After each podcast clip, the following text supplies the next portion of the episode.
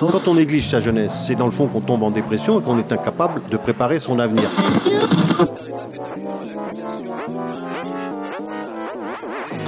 Ça ne veut plus rien dire, les lycéens. C'est des merdeux, des cons. Le jeune est tourné vers l'avenir. Mais aujourd'hui, l'avenir ne se tourne plus vers le jeune. Univox, le rendez-vous du monde étudiant sur Radio Campus. Aujourd'hui, dans ce Univox, nous allons nous pencher sur une question bien épineuse. Que doit être l'écologie de demain ? Et surtout, comment elle doit être articulée à l'échelle individuelle ?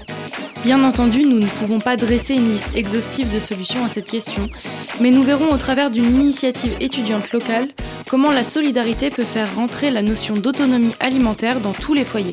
Lorsque l'on regarde les chiffres, c'est assez marquant. Lors d'une étude menée en juillet 2021 par le site Statista, 58% des répondants disaient posséder un jardin privatif, tandis que c'est seulement 7% d'entre eux qui déclaraient participer à des jardins collectifs. Le jardin individuel est encore aujourd'hui préféré par les Français. Nous nous sommes donc rendus dans la ville de Poitiers pour interroger les habitants et habitantes sur leurs habitudes de jardinage. Est-ce que vous avez un jardin ? Oui, chez mes parents, mais pas à Poitiers. Chez mon père, j'ai un jardin, mais pas ici parce que je vis en appartement. Il y a des fleurs, des arbres et des herbes aromatiques. C'est souvent qu'ils m'envoient au fond du jardin pour récupérer les herbes aromatiques. Oui, je plante des légumes, je plante des salades, des tomates, toutes sortes pour me nourrir. Voilà, c'est mon écologie à moi. Non, je vis en HLM, en immeuble. Est-ce que c'est quelque chose qui vous manque ? Pas tant que ça, parce que je suis une grande randonneuse qui aime marcher. Et quand je vais chercher la nature, j'y vais en balade en fait. Donc je peux pas dire que le jardin au quotidien me manque, mais par contre j'aurais du mal à ne pas côtoyer d'espace vert du tout, ou pas de nature. Voilà, mais c'est plus en balade, en randonnée. Oui, ça me manque parce que c'est agréable de pouvoir aller dans un espace extérieur, mais privé, sans être confronté aux autres, quoi. Et ça permet de sortir un peu de tout ce qu'on fait à l'intérieur et de pouvoir respirer un peu, quoi. Dans le jardin, c'est juste le bonheur, en fait. Univox. La dimension individuelle, récréative, voire relaxante du jardinage est bien présente chez les personnes ayant accès à un jardin régulièrement. Mais les initiatives individuelles peuvent parfois amener un aspect solidaire. Dans l'interview qui va suivre, il sera question d'une initiative étudiante solidaire et écologique. On découvre ça tout de suite. Univox, le rendez-vous du monde étudiant sur Radio Campus. Je reçois donc en plateau Coralie, Marion et Aurélien. Vous êtes étudiants et vous avez décidé de monter un projet qui sort un peu de l'ordinaire. J'ai nommé Aromatics. Cultiver des plantes aromatiques dans votre garage pour les distribuer plus tard aux étudiants et au personnel de l'université. Une action noble que nous allons découvrir ensemble. Pour commencer, comment vous est venue cette idée-là ? Alors ça, c'est plutôt drôle. Après la réunion de projet de rentrée de L3, on s'est retrouvés et on a balancé nos idées tous ensemble. Et j'ai imposé en fait mon projet parce que je le trouvais bien. Et du coup, ce projet, c'était un projet de 3e année donc de licence, donc dernière année. Et on devait monter un projet pendant cette année-là.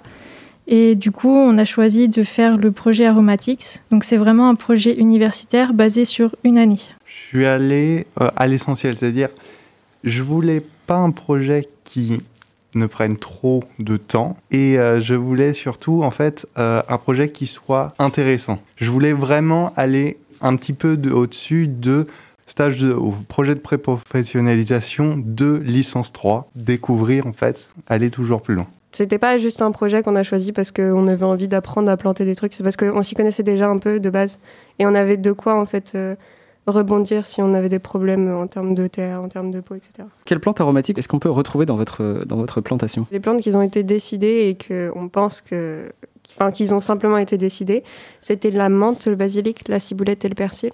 Mais suite à diverses problématiques qu'on a rencontrées au fur et à mesure du projet, on pense retirer malheureusement une des plantes, c'est la menthe, qui est trop compliquée à faire pousser rapidement, trop compliquée à avoir une bonne feuillaison, c'est le mot je pense, pour pouvoir juste l'utiliser simplement et la consommer au moment où on va la distribuer. Combien vous avez de plants ? Alors c'est des chiffres pas tous les mêmes, mais globalement on a essayé de faire 25 de chaque.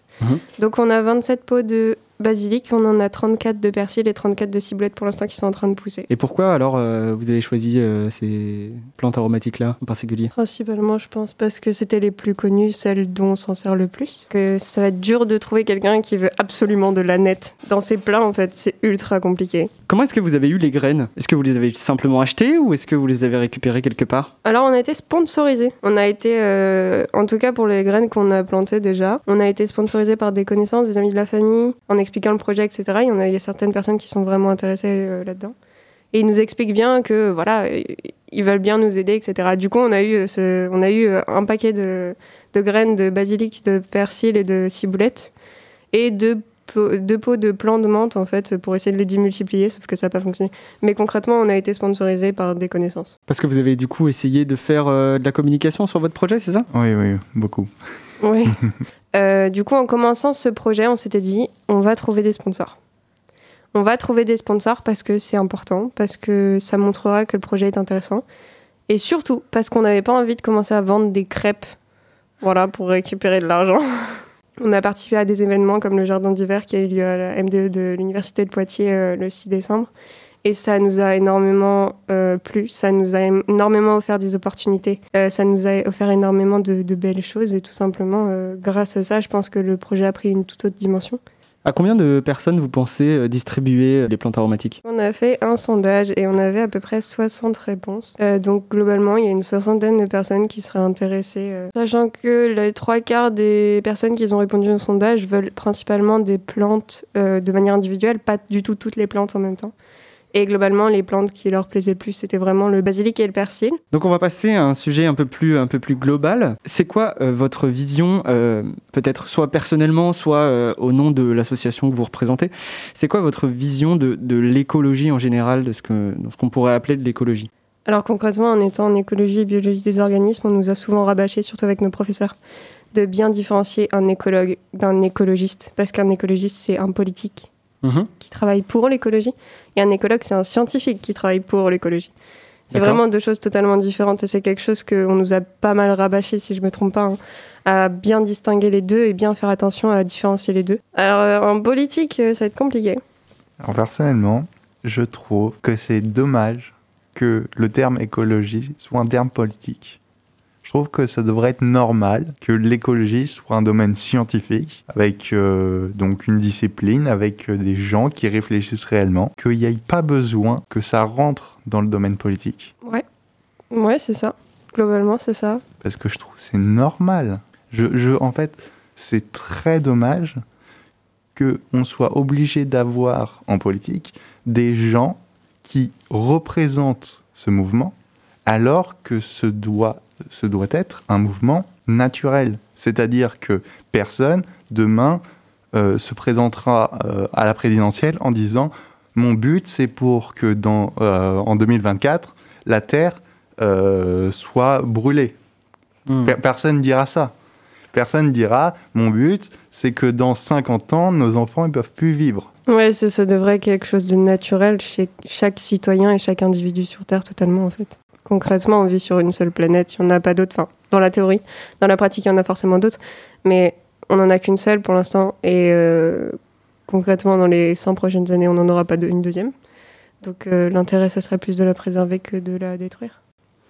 Ok, et si on recentre un petit peu, donc vous, votre action, c'est pas forcément une action isolée. Vous avez envie de montrer que c'est possible, que tout le monde peut cultiver des plantes aromatiques chez soi et s'en servir au quotidien, c'est bien ça ? D'un côté, oui, parce que c'est vrai que c'est facile. On a un pot, on a de la terre, on a une plante et on a un peu d'eau et hop, c'est facile, ça pousse, c'est magique et ça fonctionne du feu de Dieu, hein, si on veut dire. Et puis on peut s'en servir pour manger. Et pour agrémenter les plats. Et donc pour vous, c'est un projet qui s'inscrit dans un cadre écologique ? Personnellement, je dirais que ce serait plus dans un cadre de solidarité. Ouais, personnellement, je n'aurais pas la prétention de dire que l'on s'inscrit dans une démarche écologique. Non, c'est un petit projet de solidarité, on essaye de faire mieux, c'est tout. Est-ce que donc, vous avez plutôt une vision je dirais individuel de l'écologie, donc c'est chacun fait sa part et si tout le monde fait un petit peu, le monde s'en sortira. Est-ce que vous avez plutôt cette vision-là ? Concrètement, si on commence tous à faire un petit peu de notre côté, ça va beaucoup changer, concrètement. Totalement d'accord. Les entreprises, déjà, ce serait un bon début. Tout ce qui est les grands pétroliers, les grands bateaux qui transportent des containers, etc., ça consomme énormément de fuel, ça rejette beaucoup de CO2. Ne serait-ce que ça, limiter tout ça et faire peut-être quelque chose d'un peu plus intelligent ou d'un peu plus différent, en fait. Tout simplement, changer de fuel, en fait, changer de carburant, ça pourrait changer beaucoup de choses. Limiter les émissions de CO2 des grandes entreprises dans l'atmosphère, ça pourrait changer beaucoup de choses. Limiter la destruction de la forêt amazonienne, ça changerait énormément de choses. Essayer de juste de réfléchir un peu, de se poser les bonnes questions et de se dire, bah voilà, moi, qu'est-ce que je peux faire à ma petite échelle ? Bah voilà, nous, ce qu'on a fait, c'est ça.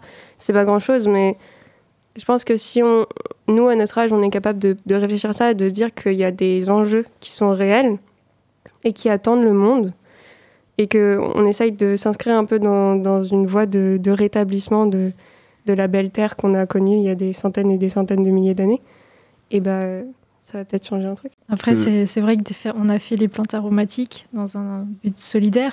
Après, c'est vrai que faire des plantes, avoir chacun une petite plante chez soi, dans son studio, tout ça, ça peut apporter un côté, je sais pas, peut-être on peut dire écologique. Ça fait une démarche dans le végétal. Et donc, qu'est-ce que vous conseillerez aux personnes qui veulent se lancer ? Se lancer dans un potager, il va falloir s'en occuper, il faut l'arroser, il faut désherber, il y a des fois des nuisibles.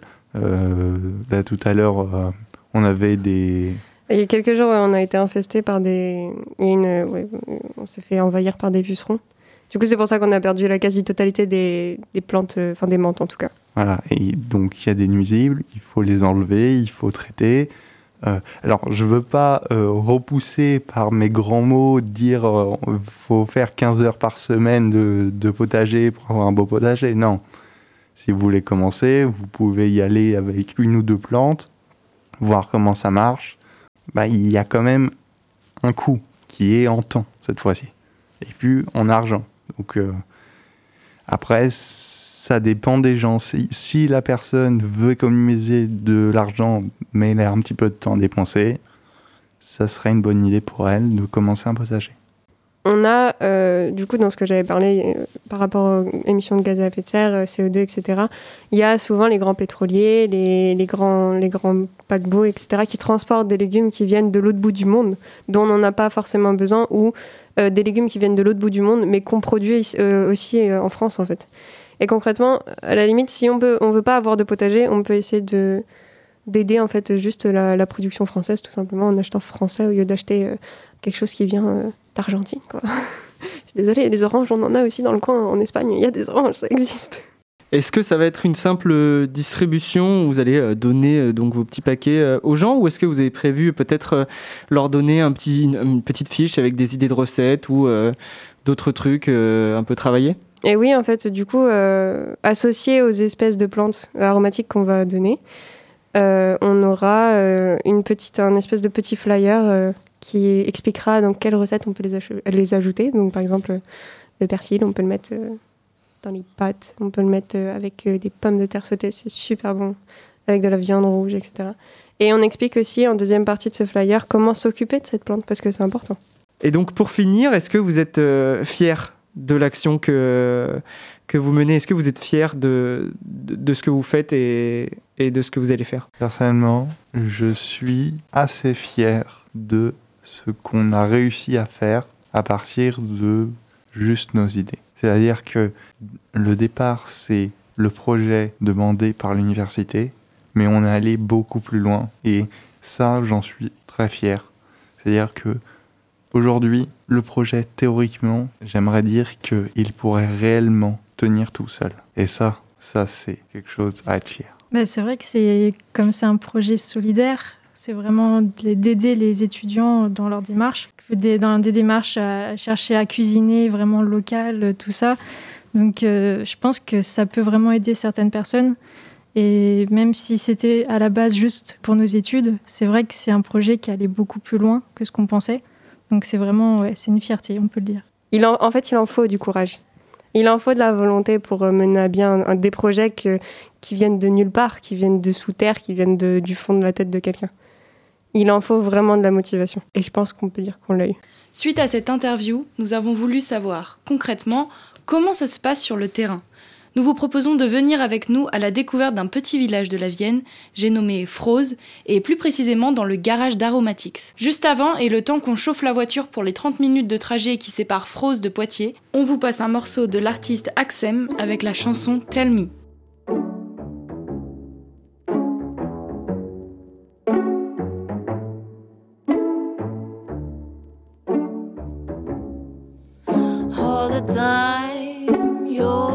Did me, I promise he'll make it right. Maybe if I change it, we won't be here. You always told me I'm not easy going. Forgive my mistakes, and I still have weakness. You will see it will please you. You and me, it was written. Hey.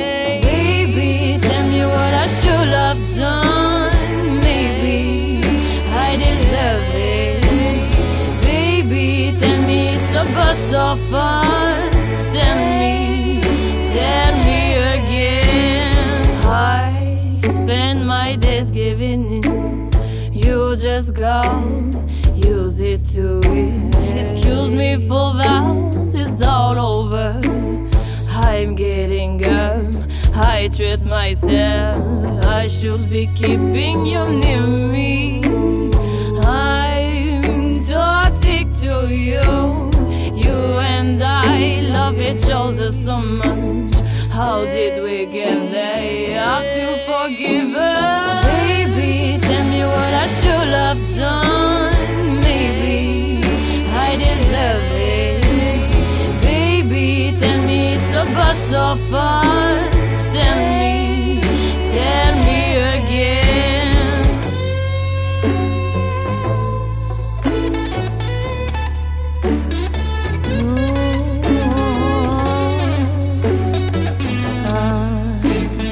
You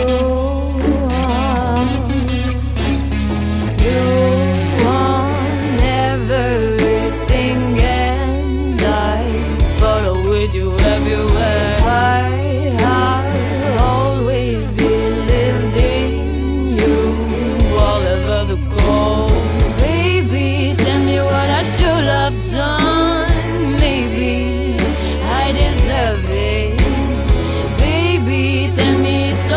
Of us, tell me again.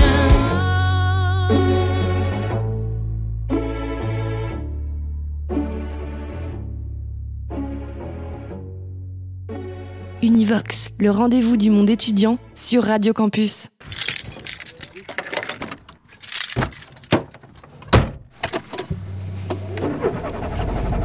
On est parti pour Froze un dimanche après-midi. Le soleil était au rendez-vous et nous attendait dans le désert brûlant qu'est la Vienne. Oui, bon, j'en fais peut-être un peu trop.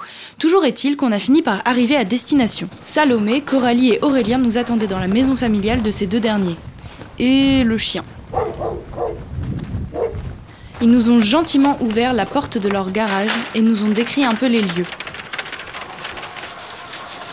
Disons qu'il y a un sol en béton et il y a des espèces d'armoires en bois qui sont ouvertes et soit on les pose sur le bas des armoires, soit on les pose à même le sol pour pas prendre trop de place et puis voilà. Et de temps en temps on les observe, on va les voir, on va voir comment ils vont et tout. Mais comme Aurélien il a dit, ça prend à peu près 10-15 minutes pour les arroser, mais c'est vrai que faire le tour de chacun, voir comment ça évolue et tout, etc. Par exemple pour les ciboulettes, ça se voit qu'il n'y a rien qui pousse pour l'instant, on croise les doigts. Enfin, d'un côté, il est juste là en fait, juste là, un tout petit truc tout minuscule. Et en fait, on se dit ça va jamais être. Ouais, exact, j'avais vu en plus. On se dit ça va jamais être comme on l'espérait pour le jour. Et puis, au fur et à mesure, on voit des trucs qui poussent, donc on est super contents. Au début, on n'avait pas mis qu'est-ce que c'était, enfin, qui était quoi du coup. Et on s'est retrouvés un peu démunis quand ils ont commencé à pousser, on était là en train de se dire bah du coup. Non mais après, du coup, vu qu'on a refait des nouvelles semis, ça c'est des nouvelles semis, ça c'est des nouvelles semis. Les deux là, les trois dans le coin c'est des nouvelles semis. Et quand ils ont commencé à pousser, vu qu'on avait déjà précisé qu'est-ce que c'était, on s'est rendu compte facilement que les anciennes c'était ça. En gros, de base, du coup, on avait fait 18 semis de chaque espèce de plante dans des serres pour voir comment ça allait prendre, si ça allait prendre rapidement, etc. C'était vraiment un test. Et on a du coup eu ces semis-là, qui sont ici, les deux là et celle-là. Bon, du coup, elles sont un peu en galère sentimentale et de vie sociale, mais bon, ça va le faire. Hein. Et je me suis rendu compte un peu en retard qu'elles étaient en train de se noyer parce que j'avais mis beaucoup trop d'eau. Et du coup, c'est pour ça que je les ai toutes séparées, je les ai mis dans des pots individuels. Les pots, c'est pour tout le monde en fait. À Jardiland, par exemple, à Jardiland de Poitiers, on a une espèce de grande armoire où il y a plein de pots que tout le monde peut venir récupérer. Donc c'était pas du tout en sponsorisation avec eux. Et les semis, ça a été une sponsorisation par des connaissances. On a observé que les plantes qui étaient à l'ombre, qui poussaient à l'ombre, poussaient 3 fois plus vite que des plantes au soleil, ce qui est vachement étonnant d'ailleurs. Mais on les ramène souvent à la lumière parce que sinon elles jaunissent. Enfin, ouais. Elles poussent mais elles restent jaunes. Il n'y a pas de chlorophylle, quoi. Mais c'est pas un problème en soi. Les étudiants nous ont expliqué comment ils comptaient s'y prendre pour la distribution de leurs aromates sur le campus de Poitiers. Je suis déjà en communication avec les responsables en fait. Et donc j'ai envoyé un mail pour demander comment ça se passe. Et apparemment donc on a une fiche à remplir pour où on veut les distribuer, si on veut les faire payer ou quoi que ce soit. Donc il y a une fiche. Je dois la recevoir et bon, c'est à suivre. Puis on en avait comme une idée un peu, un espèce de vente sauvage en fait à l'arrière de la voiture, ça aurait été super cool, mais vu qu'on ne sait pas si on a le droit, on attend quand même d'avoir les autorisations pour le faire.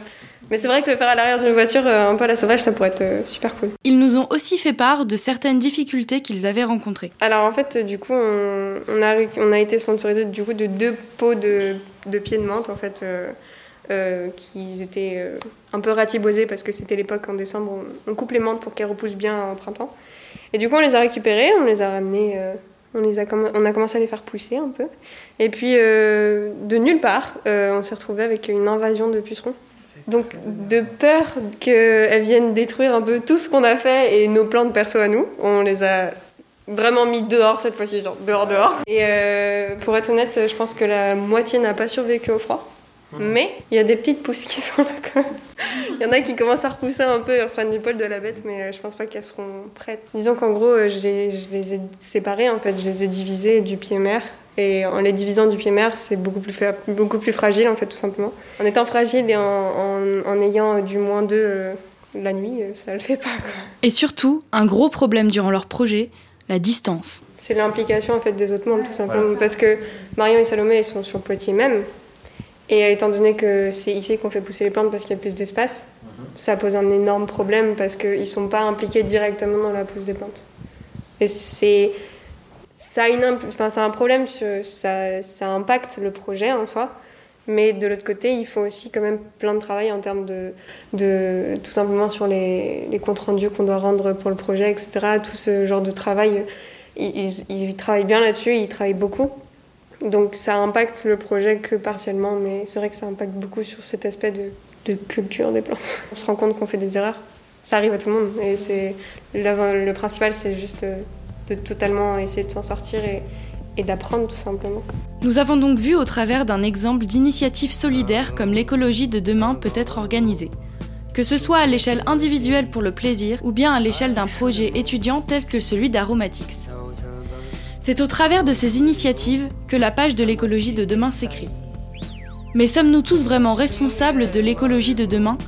La destruction engendrée par certaines grandes entreprises est-elle égale à l'esprit d'entreprendre une petite initiative ? Dans ce combat, c'est le garage contre l'usine. En valorisant la solidarité et les projets à l'échelle individuelle, nous pouvons peut-être être à même de construire un monde nouveau.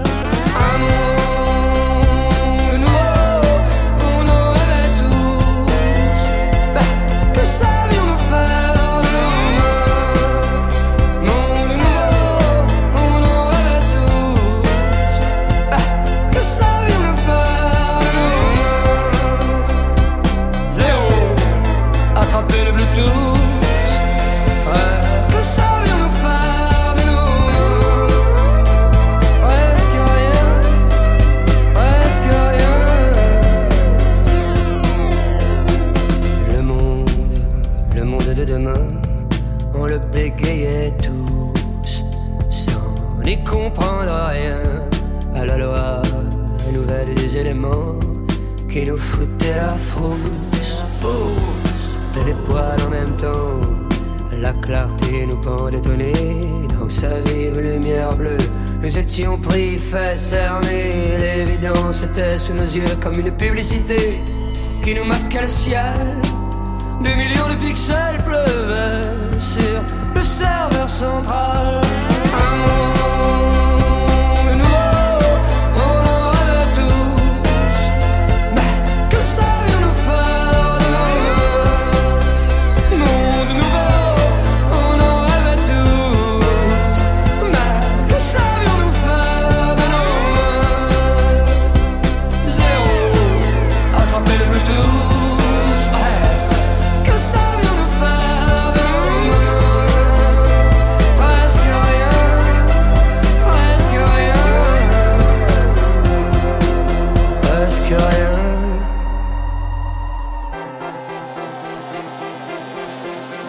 Eh bien, merci beaucoup d'être venu en plateau avec nous répondre à mes questions. Et puis, on vous souhaite tout le bonheur du monde pour la suite de ce projet. Au revoir. Merci beaucoup. Merci.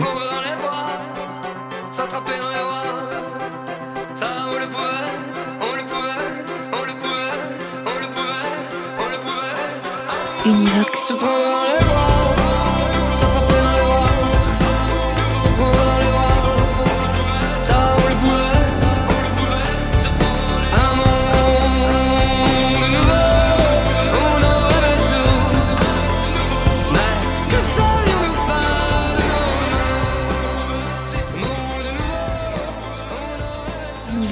Le rendez-vous du monde étudiant sur Radio Campus.